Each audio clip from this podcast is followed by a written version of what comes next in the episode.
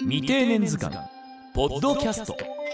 人手不足と人材難はまた意味合いが違うんですか？はい、あのうん。似て非なる。はい。ああいや でもあもしかしたらそうなんかもなとか。思ってるやんまあ思ってはない。け あの人はね、肩書きで、日本は特に肩書きでね、どなんだかんだ言って今もそうですか？未定年図鑑ポッドキャスト。ABC アナウンサー尾形祐介です博報堂関西支社で、えーコピーライターとかあ CM プランナーそして、えーキャリアコンサルタントの資格を取りました三島かっこ原ひろ子です。ABC ラジオポッドキャスト未定年図鑑第7回です。人生100年時代を生き抜くためセカンドキャリアをどう生きるかどう輝くか悩めるあなたの処方箋を提案し人生をクリエイティブするきっかけとなってもらえたらと思います、えー今回も未定年のロールモデルを紹介いたします。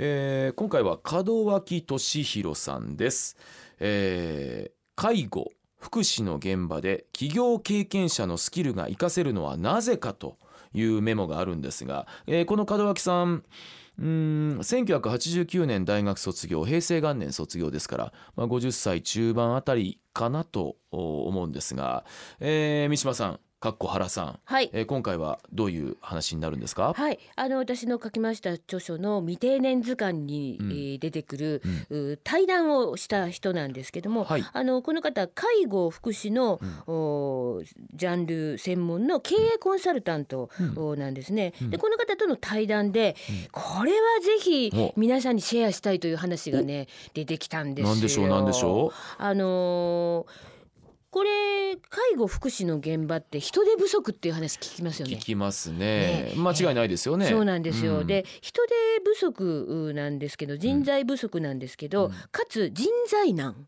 なんなんですよ。人手不足と人材難はまた意味合いが違うんですか？はい、あのうん。似て非なる、はい、う違いがあります。ええ。まあ人材不足っていうのはあの実際に、うん。えーその施設におられる方、ん。ご高齢の方を、おケアする。うん。というのがあーその人手が不足してるっていううことなんですけども、手が足りない。手が足りないっていう、はい。もう本当に物理的数字的なことなんですけども、人材難っていうのは、あのこの門脇さんが言われてた話は、あのスタッフの方とか、ん。施設全体をうん。マネージメントできる人がうん。少ないんですって。あー。じゃあマネージメント。うん絶対的な数の問題じゃなくてマネージャーマネジメントの話ですか、そうなんですよ。は。だから人材不足の方はケアマネージャーとか介護福祉士とかね、うん。そういう資格を取った現場の現況に疲れる方なんですけど、そのそういうスタッフや施設全体をマネジメントする、まあ、はあ。経営するはっていうようなあのことができる人が、はあー足りない。うん足りないし、うんそういう人がなかなかあーこの介護福祉あのうん。業界に来てくれないっていう、うん。そういうだから人材難であり、うん。人材不足であうる。ん確かに。両面ですよね、そうなんですうん。よ。じゃあこれは、えーじゃあ、えーまず人人手不足を補うためにそちらの業界に行くのもよし人材難を補うために行ける方っていうのはどういうスキルがあるんでしょうね？はい、あのー私ねこれはい。門脇さんからこの話を聞いて、本当に膝をですねポポポンと叩きました。なるほどと。これはあの今あー未定年、うん。特にやっぱり50代の方の悩みにフィットする話じゃないかというふうに思ってでその悩みってどういうことかというとその管理職ですね。はい。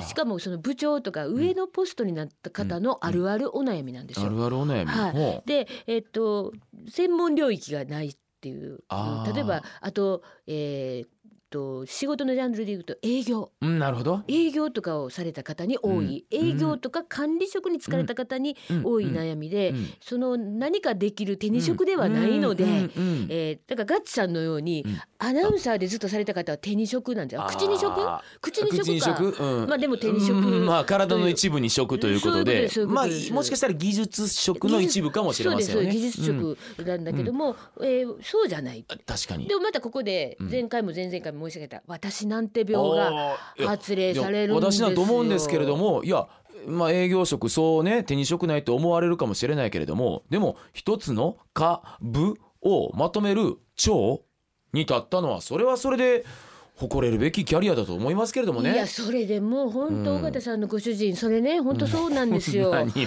あのねちょっと今おばちゃんの立ち話のようにちょっと言ってみたんですけど、そこなんですよ。うん。で旗から見たら我々から見たらねはい。そういう技術技術系の我々から見たらすごいなと思うんですけども、当の本人はうん。私なんて、あだそれ誰でも言いますやんって半分切れられながら言われるんですよ。でもそれねあの弊社でも逆にそれはあの聞いたことあります。うんうんいやガッチは小笠さんはあのアナウンサーやからいいけどもし僕らやったらって言うんですよ。そう全く一緒ですよ。ですよね。私も全く原さんがええわなっつって。でも僕それははっきり言ってピンときてないんですよ。いやでもそうじゃないんじゃないのって思うんですけど。そこでそうじゃないんじゃないか以外に何か言えないんですか？ああいや でもあもしかしたらそうなんかもなとか まあ思ってはないけど。いやまだそこまで会社がね、うんうんあのそういう状況じゃないから単純にあの絵を描いてなかっただけでそうかねと思いながら軽く聞いてただけなんです。が、はい、いやでも無理もないんですよ。そう思うのは。あの確かに人数が多いから。そっか。あの営業営業っていうジャンルは本当に多い、うんうんうんうん。いろんな業種あるけども、うん。営業ってやっぱりすごく多いし、うん。だからたくさんいるやんっていうところで私なんて病が生まれるんですよ。そうか。どこの何の会社でも基本的には営業っていうのは存在するからうんうん、あそうかそうか。大多数の中の僕一人なんだってワンノブゼムに思っちゃうんですか？そその気持ちもわからんでもないですね、そう言われると。本当にこのお悩みは聞くし、ガッチさんと同じ目に私もあってます。原さんはそらええわなと。コピーライターでありね。そう。そう。でまあ長いことう。ん十年やってきてるやんみたいなことも言われて。会社の中でもあの少ない部類の職ですもんね。いやまあうち広告会社やからね。あ。まあまあいるんですけどもまあそれでも世の中広く出た時営に、ね。例えばあの大学院の同級生とかになってきたら、うんうんもうやっぱり、ええわなって言って。分かった。だからそうでしょ？あのー多いかもしれないけれどもでもそういうマネジメントを求めている職場ってのがありますよ。で今回この少子高齢化の中でえ介護福祉の職場っていうのはまさにそうだと。頭いいですねいやそういうこと。いやでも頭も顔もいいし違う違う違う。でもどうします？これ聞いたら俺も俺もでまた営業の人らがドーッと言ったら。どうと言ってほしいです。いいんだ。それでもまだ。それぐらい人材難なんです。それは確かに。それは門脇さんがこの領域の経営コンサルタントの人がヒリヒリするお悩みとしてねやっぱり。でだからただあの門脇さんがそういうふうにこう布教活動をしてることでやっぱり人材なんですよってことを聞いてあの銀行の方とかね。うん。ものすごくもう役に立つ貢献するんですっうん。て。その代わりやっぱり、えーどこかの職であー何かの課であり部である超マネジメントを任された人がベストなんですよね。あ。まあベストかどうかっていうのはうん。その,、あの相性とかねその施設もあるけども、でも企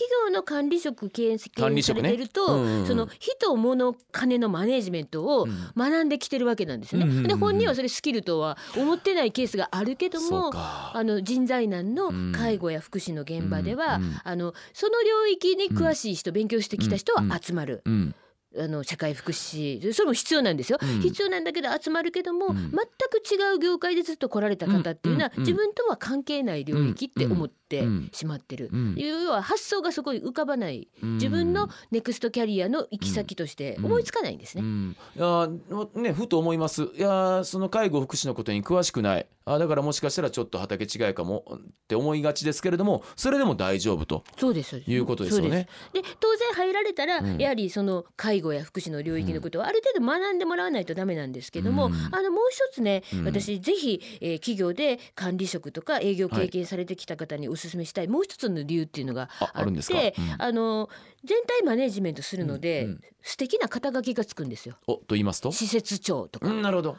でね、うん。これ私のこれも出口調査と肌感覚ですけども、うん。やはりあの人はね肩書きで 日本は特に肩書きでねなんだかんだ言って今もそうですか？人を見るんですよ、うんそれで、うんあの定年された後これ私の,、うんあの王子とかもそうなんですけども、うん。元郵便局長とかね。元？中黒もうそういう名刺作ったりするんですよ。あそうですか。過去のキャリアでもやっぱりでもそれ作るってことはそれが生きるそれが印籠になるわけでしょ？そうです。印籠になるしやっぱり日本の社会ってそういう肩書きで人を見るみたいなとこがあって。あ日本ってもうよその、うん、やっぱりでも日本特な感じはしますね。うんうんうん。人は肩書きのなんだなはいけるのかな、えー、と 言っていいのかな？肩書きにうん肩書きに支配されることが多い。やっぱりうん支配されるっていうことは感じますね。なのでやはり、えーいくつになっても肩書きがある。うん。っていうことが、うん。その人うん。のプライドを担保し、うん。心の支えになるっていう側面も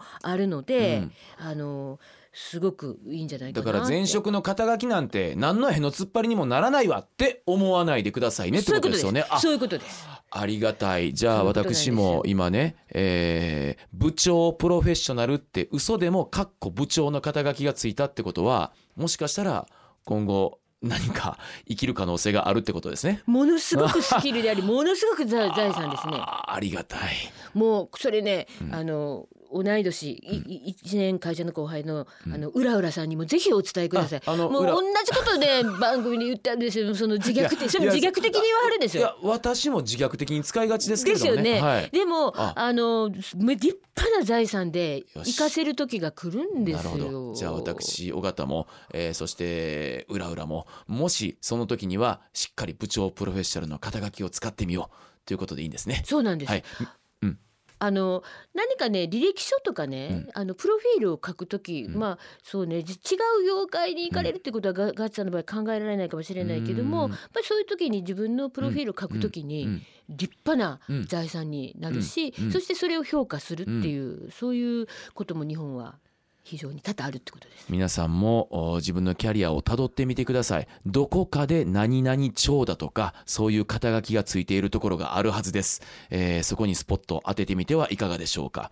小学校とか中学校の委員長ってのはあんまりですかね？いや それはないでしょ。いやいやただね会社でね、はい。その例えば組合とかの委員長やってるとあかーそういうのもあるでしょ？あ組合の委員長ね、はい、だからね何々町っていうのはああ。んまりちょっとあないがしろにせずになるほど。大切に温めたらいいと思いますね。あそうですか。うん。あ勉強になります。あ確かに組合の委員長ね。そうなんですよ。確かにそこれれももそう立派なリーダーシップいるでしょ。そうです。ね。なやっぱりこの長ってのは捨てたもんじゃないんですね。捨てたもんじゃないです。もう皆さんもぜひうん。振り返ってみて、うん。何々町ってうん。自治会長とかなそうか。そうだし、そうか仕事以外でもねブロック会長とか自治会長とか。そうわーそっか。ななんかひあの棚卸ししてみたら結構 PTA 会長もそうですよね。あ PTA 会長だってもうすごいです。すごいキャリアですよ。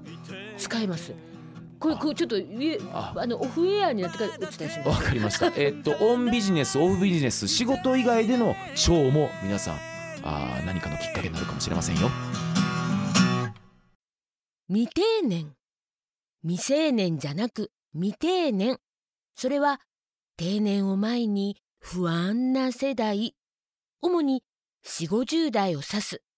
その心の叫びがああ聞こえてきます。未定年未